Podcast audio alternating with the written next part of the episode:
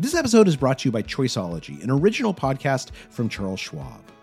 Hosted by Katie Milkman, an award winning behavioral scientist and author of the best selling book, How to Change, Choiceology is a show about the psychology and economics behind our decisions.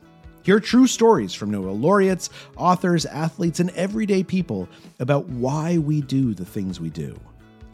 Listen to Choiceology at schwab.com slash podcast or wherever you listen.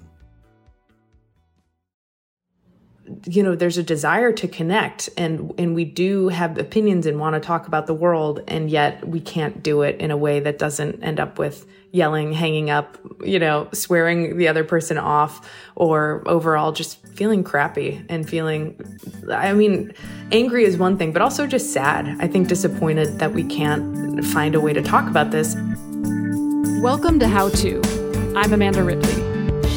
I don't know about the rest of you, but sometimes it can get pretty annoying when I get added to a big group chat or email chain and my phone just starts blowing up with memes and forwards and jokes. But for our guest this week, that sound fills them with an extra dose of dread.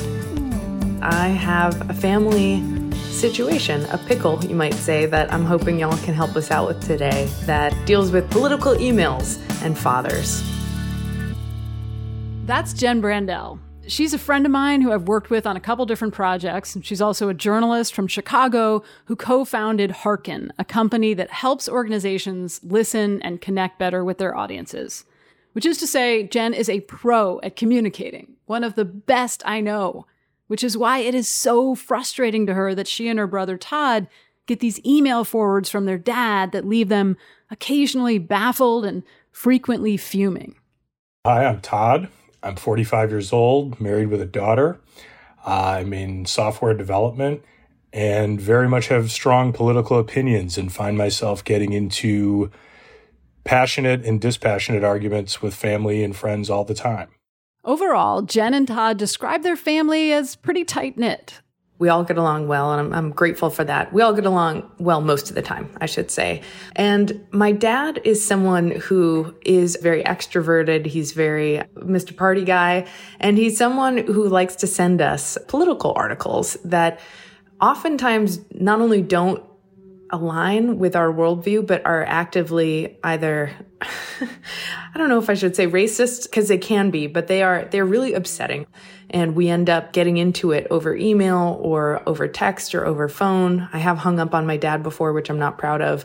And I personally have kind of decided to just give up and not talk about any of this stuff with him. I've asked him to take me off of his emails that he sent, um, which he hasn't uh, done.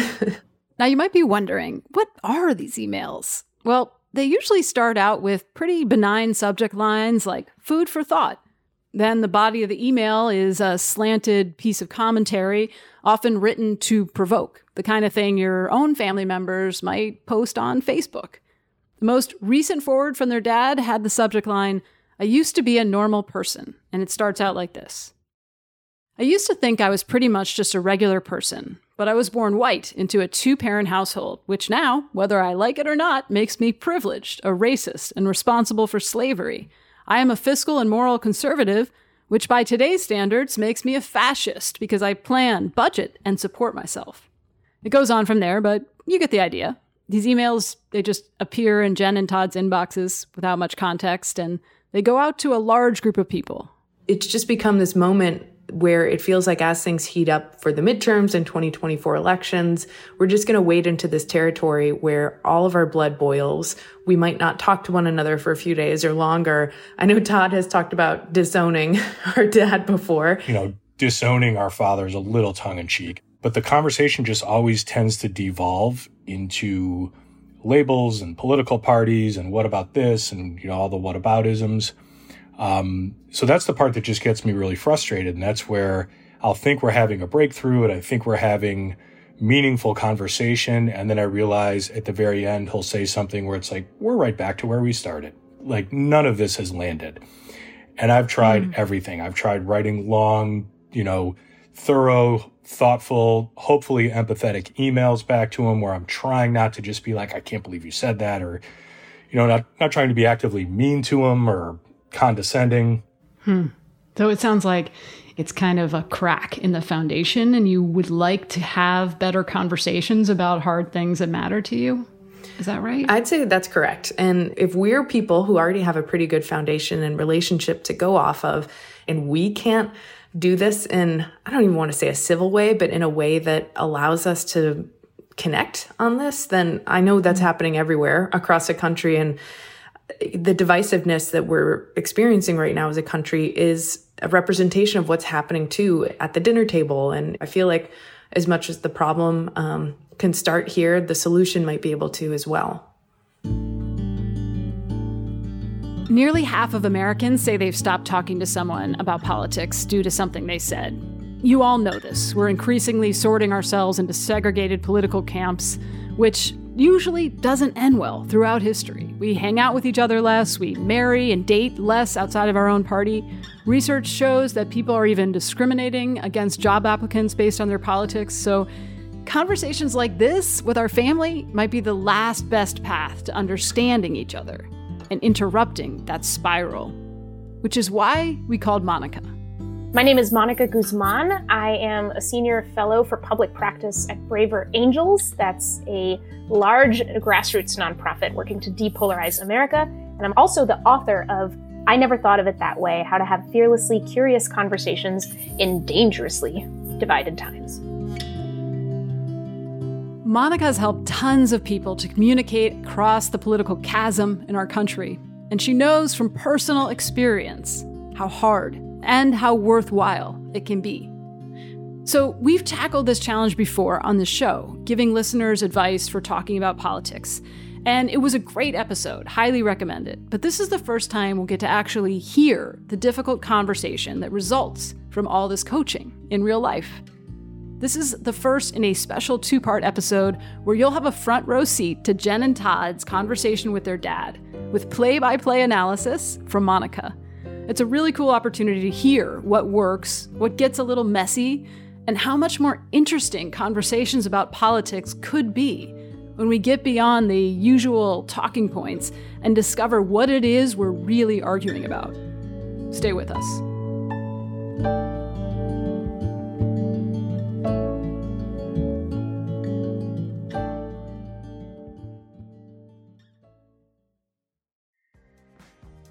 This episode is brought to you by Defender. For those who embrace the impossible, the Defender 110 is up for the adventure. This iconic vehicle has been redefined with thoroughly modern design. The exterior is reimagined with compelling proportions and precise detailing, and the interior is built with robust materials and integrity. The Defender capability is legendary, whether you're facing off road challenges or harsh weather conditions. Built for the modern explorer, the Defender 110 lets you go further and do more. And cargo capacity means more room for your gear. To drive the Defender is to explore with greater confidence. Powerful innovations like the intuitive driver display and award winning infotainment system keep you connected. Innovative camera technologies deliver unobstructed views and effortless maneuvering. Ready for a wide range of adventures, the Defender family features the two door Defender 90, the Defender 110, and the Defender 130, which seats up to eight. A vehicle made to go further, the Defender 110. Learn more at LandRoverUSA.com forward slash Defender. This episode is brought to you by Choiceology, an original podcast from Charles Schwab. Choiceology is a show all about the psychology and economics behind our decisions. Each episode shares the latest research in behavioral science and dives into themes like can we learn to make smarter decisions and the power of do overs.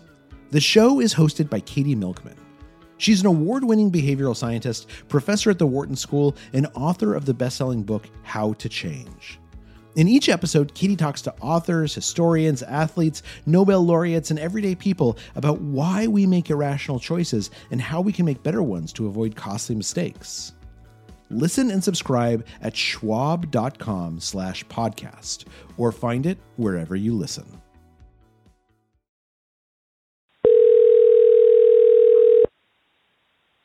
This Hello, call this is is Bruce. being recorded. Ah, okay. Can you hear me okay, Brucey? Yeah, you want a radio voice or what? No. That's okay. You can just be yourself. This is not, there's no live audience right now or anything. Um, So I wanted to do this experiment that I was curious about and wanted to see if you might be game to participate in it. And what it's about is about having good conversations across differences in a family context and specifically around politics. I have a couple of uh, oh, friends boy. slash. oh boy, indeed. This is a bold move on Jen's part. Most of us would rather scratch our eyes out than call up our relatives and earnestly invite them to talk about politics. I've been going around the country hearing a lot of stories, and people just aren't sure how to even broach the subject, but there's so much internal frustration, you know, and, and pent up feeling, mostly about, as you all are saying, you want to have the relationship and you want to have the conversation sometimes when you can't have a conversation, the result is that you don't feel seen. You, you don't feel like this person knows you. And that's what's really going on. In your bio, you describe yourself as the proud liberal daughter of conservative parents. Oh, yeah. We're all Mexican immigrants. Um, we became citizens in the year 2000. I was 17, but you know, they immediately started voting for Republicans, which should not have shocked me given all of our debates over the dinner table growing up they're awesome. My mom does a dance class like three times a week. My dad is an avid bird photographer. And I, I tell a story about how he was doing his bird trail walking thing and he saw this photographer that he admires on Instagram and had never met. And they start to chat. And the other photographer assumed, given his Mexican accent and the fact that the election was around the corner and that they were in Seattle, that my dad hated Trump and didn't want Trump mm. to win. And my dad did not correct him. He just, he in fact, in fact, he told me he doubled down. He like lied. He, he said, yeah, yeah, Trump, man. You know, he just said more bad things about Trump. Hmm. And he told me the story and I was, my mouth was open because my dad, for my dad to care what other people think to the point that he lies about his own beliefs, I've never even seen that. And I, hmm. and like the, the level of almost shame that was on his face when he was telling me this made me mm. angry on his behalf. One of the lines in your book that really stopped me cold was from the introduction. Would you mind reading it for us? yeah. Why, when I say that my parents are Mexican immigrants who voted for Trump, do I not say the rest of it? Why am I both eager and afraid to tell my fellow Seattle liberals that I not only speak to my parents, but that I understand them? That if I were them, I would have voted for Trump too. Say more about that. I almost didn't put this in the book because I was scared to admit it. I've, you know, had, had a lot of conversations with both of them. My mother, she was a pro-life activist when I was in high school. She started the Right to Life Club. She, you know, Mexican Catholic is a really strong form of Catholicism. It runs mm-hmm. through my family and it's beautiful. My dad is somebody who has looked at American politics and been pretty disappointed for a long time. You know, my, my parents both chose this country and I remember how they would study for their citizenship test and they took it really mm-hmm. seriously and they knew more than me and most of my classmates. Mm-hmm. But before Trump, and this is going to sound like brace yourselves, but before Trump, he saw so much dishonesty in politics. And what he sees in Trump is what we sometimes call authenticity. The man says what he means. To, to my dad, he does not play games. And there's a lot of ways in which I completely see what he means. Hmm. You know, I don't come to his conclusion that this guy is fit to, to lead us or anything. It's when I consider their biography and their values. Uh, first, their values are not bad and their biographies mm-hmm. are beautiful and they arrived at the very different choice. It's hard to hold that much complexity in your head, isn't it? Yeah. it's hard to explain it to others. It's particularly hard to do I've had some real tough conversations. We have yelled. I have walked out of rooms. Uh, I have not hung up on my mother, but I have at times done that cartoonish thing where you take the phone and you move it away from your face and you make a face at your husband who's in the room going like, can you believe this? And then you bring the phone back and you take a breath and you try to continue. So yeah, it's a very common experience and it's a painful experience. And I hope that talking about it, we can get to some new ideas.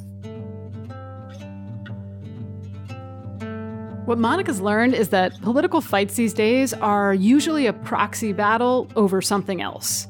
When it comes to our loved ones in particular, we want to be understood. to feel like we're known. That's a deep evolutionary need. But we have to untangle understanding from agreement. They're not the same thing. So that's our first rule look for understanding, not agreement. And that starts with explicitly inviting the other person to do the same, like Jen did when she called her dad. I have a couple friends in in the field who've written about this, um, and one of them has a podcast. And I thought it would be useful at this moment in polarization and overall just uh, deep divisions in the country, especially with an election coming up, um, to just see if I could use uh, some of these techniques that I have learned and uh, learn them alongside you and Todd as well, and we could just record a conversation like using these techniques and, and testing them out. Okay. Yeah. okay, great. Yep. He was like remarkably easygoing about it. Mm-hmm. He was like, sure, sure, whatever. It was like a blank check. Um, how did it feel when you made that call? I felt pretty confident that he would say yes, in part because I think one of the things that I've been thinking a lot about as to why he sends these emails or why he he tries to get into these conversations is because he'd like to connect.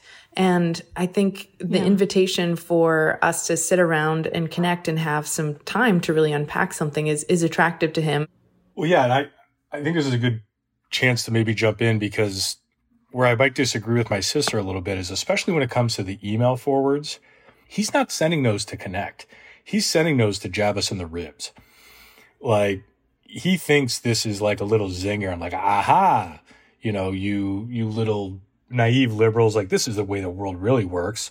That's interesting because I, I feel like it is a jab in the ribs, but the ultimate goal is for us to write back, to call back, to in some way return his volley. And so he's just like throwing it out there. But I don't think he realizes that I don't know about you, Todd, but my blood pressure rises and my hands sweat and mm. I want to punch a wall sometimes when I read his stuff. And I consider myself a mm. pretty calm and, uh, you know, together person. But some of these things. Oh, um, oh, you, you, should see some of the responses I've written and then mm. trashed. so you said something interesting, Jen. You said that you're not sure that he knows that your heart, you know, beat goes up and that you want to punch a wall. Um, but Todd, you you said, you know, given that he knows how we feel, the fact that he sends us this stuff. So so have you told him already how you receive? These? Oh yeah, he's well aware because often that'll spark a phone call. And, and Jen brought up an interesting point of like maybe that is his way of saying, "Hey, I'd love to talk to you," and instead of sending a text or making a quick call, like, "Hey, let's catch up," you know, how you been? He'll send one of these political email forwards, and he knows that's going to elicit some kind of response. I think there's a phrase in psychology called negative connection, where people mm. are trying to connect with you, and it can be in a marriage, it can be any kind of relationship through like that crackle, right? That debate, that disagreement. Is that possible that that's happening here? I don't know. That feels accurate to me. What about you, Todd? Yeah, he, he likes to stir the shit. But I do think there's an element of that for sure.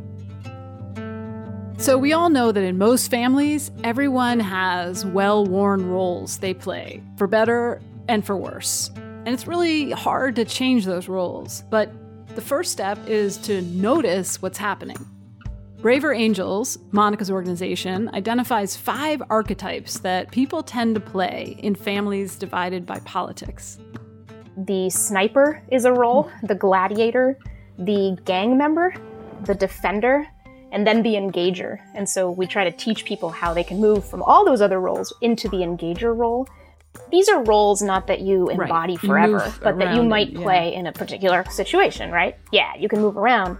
But, you know, like imagine the Thanksgiving dinner table. There there might be someone who something political comes up and maybe it's from the sniper, but it's more likely from the gladiator who wants the argument for some reason and so might be the one to prompt the whole thing.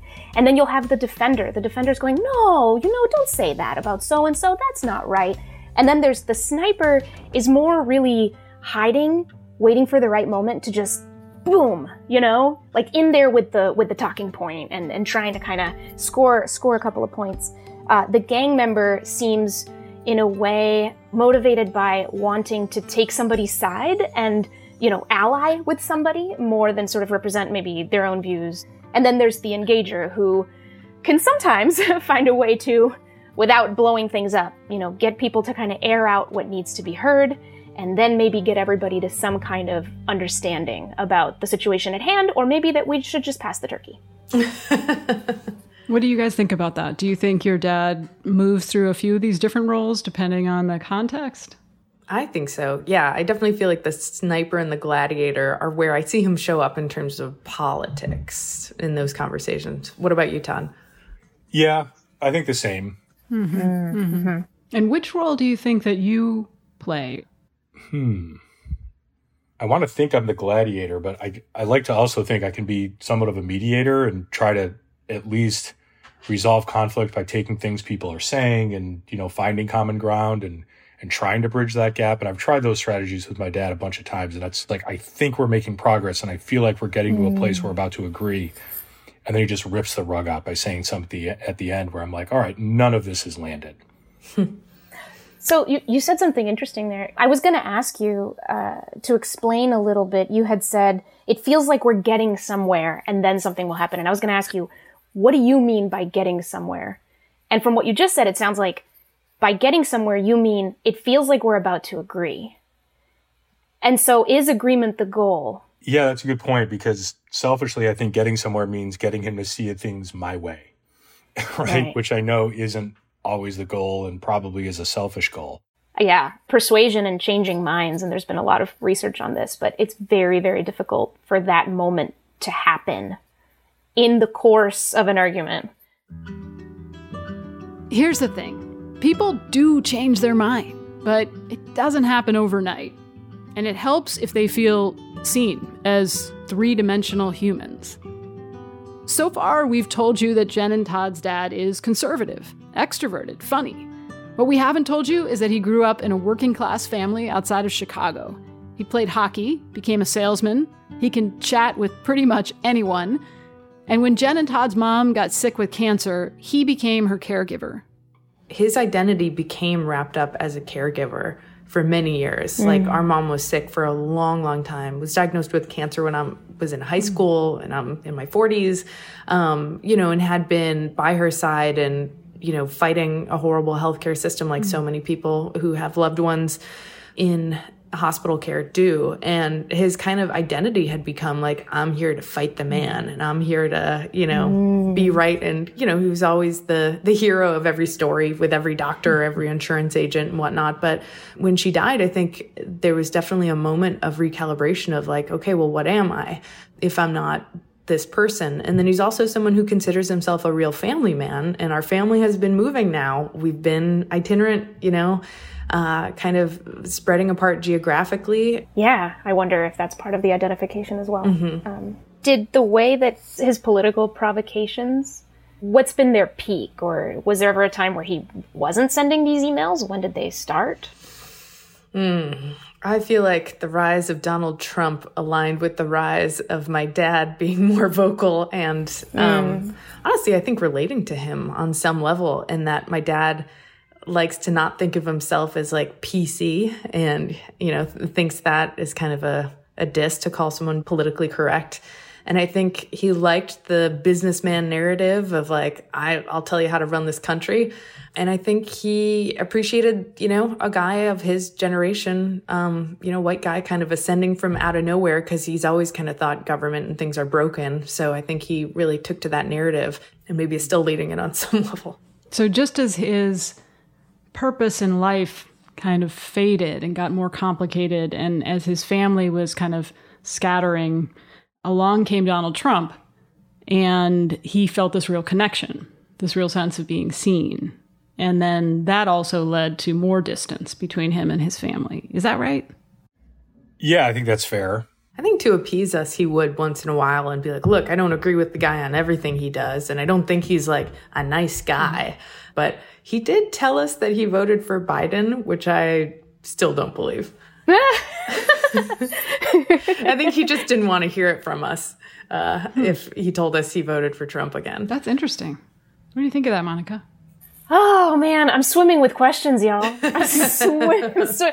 I mean, first of all, I'm thinking of my own dad because it's very similar. I, I guess I'm I'm conscious of the fact that he's not mm. here, right? Yeah. And so we're making a lot of guesses about yeah. his his motivations. I want to ask a lot of questions about where this comes from for him and and and how he views that tension between the poking the bear type thing, the poke you in the ribs thing, and the connection with family. And I wonder if he were in the room and we asked the same questions. Like, what do you think the problem is? What he would say. So we know that this is a question that would be worth asking. Can we all agree? Yeah. Yes. Oh yeah. How, how how would you frame it, Monica? What would be a way to ask this question so that it's hearable to him? Yeah. well, this is where I think of, you know, and correct me if I'm wrong, but you had mentioned that this conversation, you, you framed it to him as an experiment of can you have a good, constructive conversation about politics? I guess one thing I want to ask first is, are you also intending to deliver the message of truly how this has disrupted you and truly emotionally how you receive it? Mm. I feel like at the end of the day, it would be a win for me. And I'd be curious, Todd, as to what like your goal would be is not to change his mind, not have him suddenly be like, you're right. All these emails I sent you, they're terrible. And this viewpoint, it's reprehensible. I don't think that's going to happen. Um, but I want us to be able to have a conversation in which we feel like we have understood each other, even if we don't agree. You'd like to understand him better and have him understand you better. Yeah, yeah. And it sounds like you're looking for understanding both on your views and on how you share your views, you know, vis-a-vis emails and other things. Like you want to have the conversation about how you have conversations better mm-hmm. as well. Mm-hmm. I would have another related but maybe slightly different goal is to just to get them to be a little bit more inquisitive about us and our viewpoints and how they came to be and you know instead of trying to feel like fighting fire with fire and when we'll say something and instead of him feeling like he mm-hmm. has to contradict it or come up with something that nullifies what we just said be like oh that's that's interesting and you know have you thought about this or let me, let me think about that a little bit more Jen and Todd have their goals, and they don't include changing their dad's mind, at least in theory. But one thing we know about our current political climate is that none of this will come naturally. You have to literally plan what you're gonna say and practice it, just like you would for a play. When we come back, our first dress rehearsal.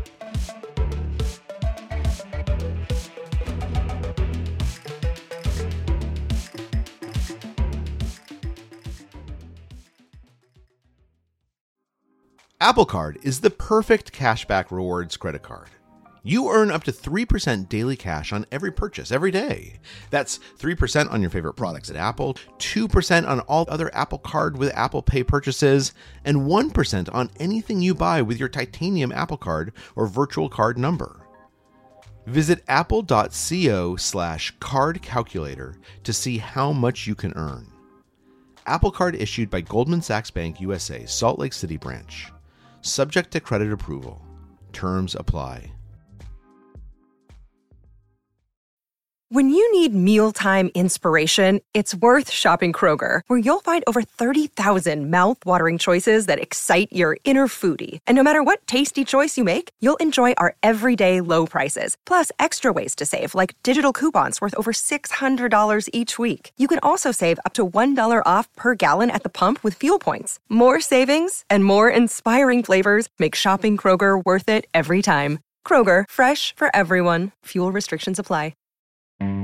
On Death, Sex, and Money, we feature interviews with you, our community of listeners, getting honest about uncomfortable things. I developed an illness where it isn't safe for me to drive. A friend once said to me, Sex is like air. You don't think about it until you're not getting enough. This is a similar sort of thing if you just replace sex with driving.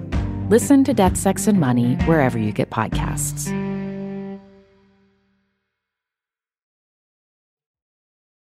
We're back with Jen and Todd, siblings who really want to change how they debate politics with their father. And Monica Guzman, author of I Never Thought of It That Way How to Have Fearlessly Curious Conversations in Dangerously Divided Times. Now, we're going to dive into conversational tactics. The most important one make it personal. When people become storytellers for a bit and they don't go straight into debate, there's a far deeper and richer chance for people to feel heard mm-hmm. and understood. if he goes, well, did I ever tell you about that time? Uh, you know, with my family when so and so, like 30 years ago, and he might just come out with a story you've never heard before. And so not only will it help you understand, you know, your father's politics, but it'll help you understand your father. And that becomes a really good model for seeing behind our opinions because we do, we do kind of tend to just go straight to the opinions because that's, that's the 1v1 showdown. That's what it's all about.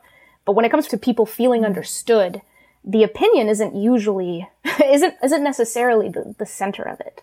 I think that makes a lot of sense, and I, I really like how you frame that because I haven't done it so explicitly. And if you do that, the hope is, of course, that he'd want to do that with you. Curiosity tends to be contagious. You can't control for that. You really can't. But I don't know. It, it I've seen it work over and over again. Yeah, I mean, so Monica, would an example of a question be something like, when did you first start thinking of yourself as a conservative? And like, how did your yeah. life experiences shape your political views? Um, I remember maybe seven years ago, I did this um, kind of like experiment where you call a phone number and they match you with someone who thinks differently than you politically. And that was the question. The prompt was, how did your life experience shape your political views? And the embarrassing thing was, I hadn't ever thought about it before. I just in, subconsciously assumed I had looked at all of the facts and yeah. seen the truth. yeah. Yep. Which is nonsense. Braver Angels did. Uh, we did a workshop with members of the Problem Solvers Caucus in Congress, and um, but at least one one member ended up in tears because of the stories that had come out. Is we don't we don't tend to ask mm. ourselves those questions. We we we look at each other as sort of walking opinions, and that's all that you can engage. But the opinions are just the very, very tippity top of a journey through life that has shaped them. And it's looking at the journey that illuminates the opinion at the end of the day. It's harder to argue with someone's personal experiences. Right. And it, the more personal you can keep it, the better it's going to go. But, you know, I would expect that he's gonna he is gonna go back to the script and the talking points and the definitely yeah if he gives a talking point, you could say something like, well, what, what has made you think that that's a really important, you know, summation of this? And try to get behind it. Try to get him to, him to put it in his own words because you care about him, not because you doubt the veracity of that slogan. Mm. Which will be tough in the moment, by the way, because yeah, you will be triggered. It'll Be really hard. Yeah. It'll be you'll be triggered, and you might have to take a breath and you and the other thing is you know being triggered one of the things you can do if you're still in conversation and it's not so bad that you just need to hit abort is is naming it you you can say hey dad i just want you to know that and even you know be funny about it if you need to but that that talking that's that particular slogan makes me feel some kind of way and i can tell you more about that you know later but first i i just want to know more about what's behind that for you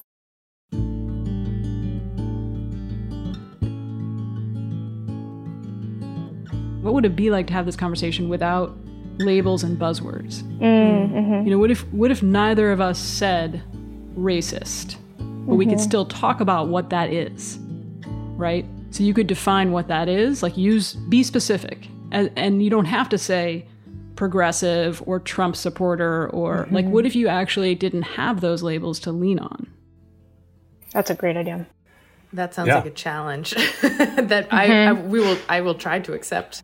One thing that I have encountered a lot that dad's done, I don't know if he's done it to you, Todd, but this kind of like the moment he feels up against the wall in some sort of an argument or or that he doesn't know where to go, he'll just start talking about we, like we must do this as a nation. We have always like our, you know, brothers and sisters and you know, like he will just get really highfalutin and really abstract and talk about like we the people. And I don't know how to respond to that other than being like, who who who are you delivering the speech to? Like, what what are you trying mm. to tell me here? Oh yeah, um, the, the mm-hmm. kumbaya vague platitudes. Yeah, that's, yeah. That's his favorite escape hatch. What? Why is it an escape hatch? Why, why did you call it that? Because I like to pin him down and like put him into corners in an argument, and then when he ah. realizes he's cornered, he escapes by just going to these vague platitudes. We all just need to get along, you know. like Monica, when you were talking about the different typologies of people in um, in these family conversations, I was like, I want to add two more. One is the litigator, which Todd would be, mm. and then I, I, would be the ghost of like, I'm out of here. This feels totally unproductive. Mm. Yeah, well, you did say, I mean, you were pretty honest about it. You did say you're the gladiator, um, Todd, yeah. earlier. So, you know, and, and earlier you said, you know, maybe it's selfish to want to persuade him. And I guess, I don't know, Monica, I, I, I don't feel like that's selfish. I feel like that's very human, like very natural. Oh, yeah. I think the problem with it is it's not going to work. right. And if it does work, it won't work in that conversation, especially if your identities are you know, firmly opposed to each other. If, I mean, it could be, and hopefully, you know, you never know, that you're planting seeds in each other's minds that could grow into something later on. But the chances of that happening that quickly and then being admitted to by the other person are extremely low. Uh, but what ups those chances is lowering the threat level. So we've now got three concrete tactics get personal, drop the labels, and play the long game. I think that there is this sense that once somebody shares something that you believe to be completely unfactual, that that has to be the end of the conversation because your only choice is to correct them and get them to admit they're wrong. Or that's it, or you walk away, there's nothing more to talk about. And um, this is, I know, difficult. this is uh, this is difficult, but I think that the thing to do there is to keep in mind that the conversation about what is true is not the only conversation we can be having. And here I'm borrowing from a friend of mine wrote a book called Why Are We Yelling? And he says that there's three types of conversations we have ac- across disagreement. It's the conversation about what is true, the conversation about what is meaningful, and the conversation about what is useful. So when you get to a place where you clearly have different facts or different beliefs at the level of truth and fact, have the conversation about what is meaningful. You can still continue. You know, you can say, you know, I, I, will register the fact that I don't see it that way at all, but I want to know how you arrived at that. And then follow that rabbit hole as far as you're able. Uh, and you might get to some pretty interesting places. I, I have found it to be the case that, you know, false stories soar because people relate to something in them that's true. The thing I keep coming back to in my mind is human beings are not, in fact, rational creatures.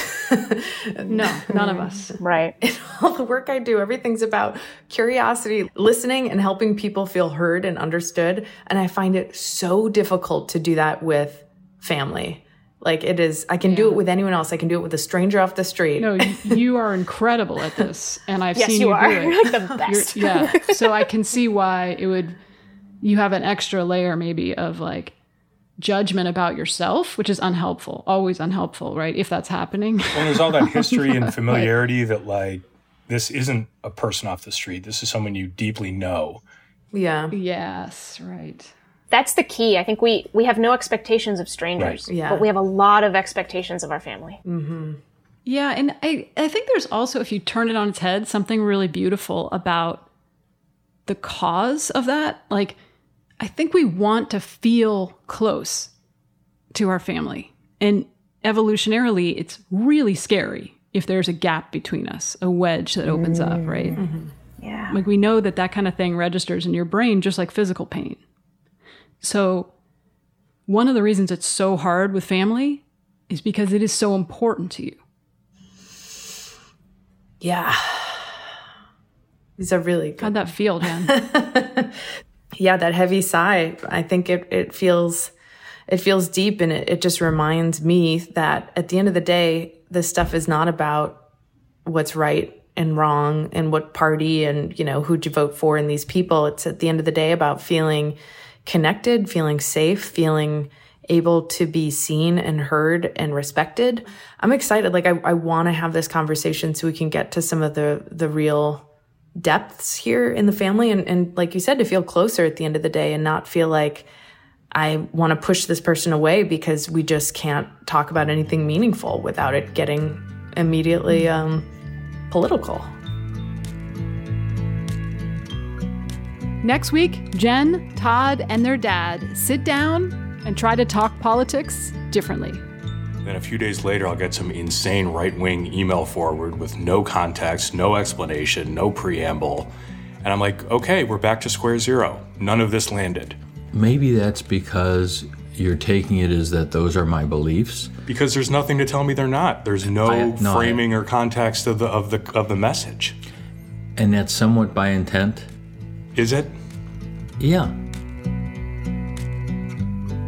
Going to huddle up and play the tape, like football players after a game, to talk about the X's and the O's, the touchdowns, the fumbles, what worked and what didn't. You won't want to miss it. Do you have an awkward conversation your family really needs to have?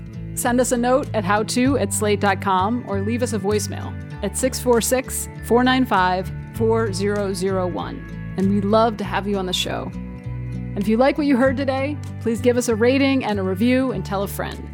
That helps us help more people. How To's executive producer is Derek John. Rosemary Belson and Kevin Bendis produced this episode. Merritt Jacob is senior technical director. Charles Duhigg created the show. I'm Amanda Ripley. Thanks for listening.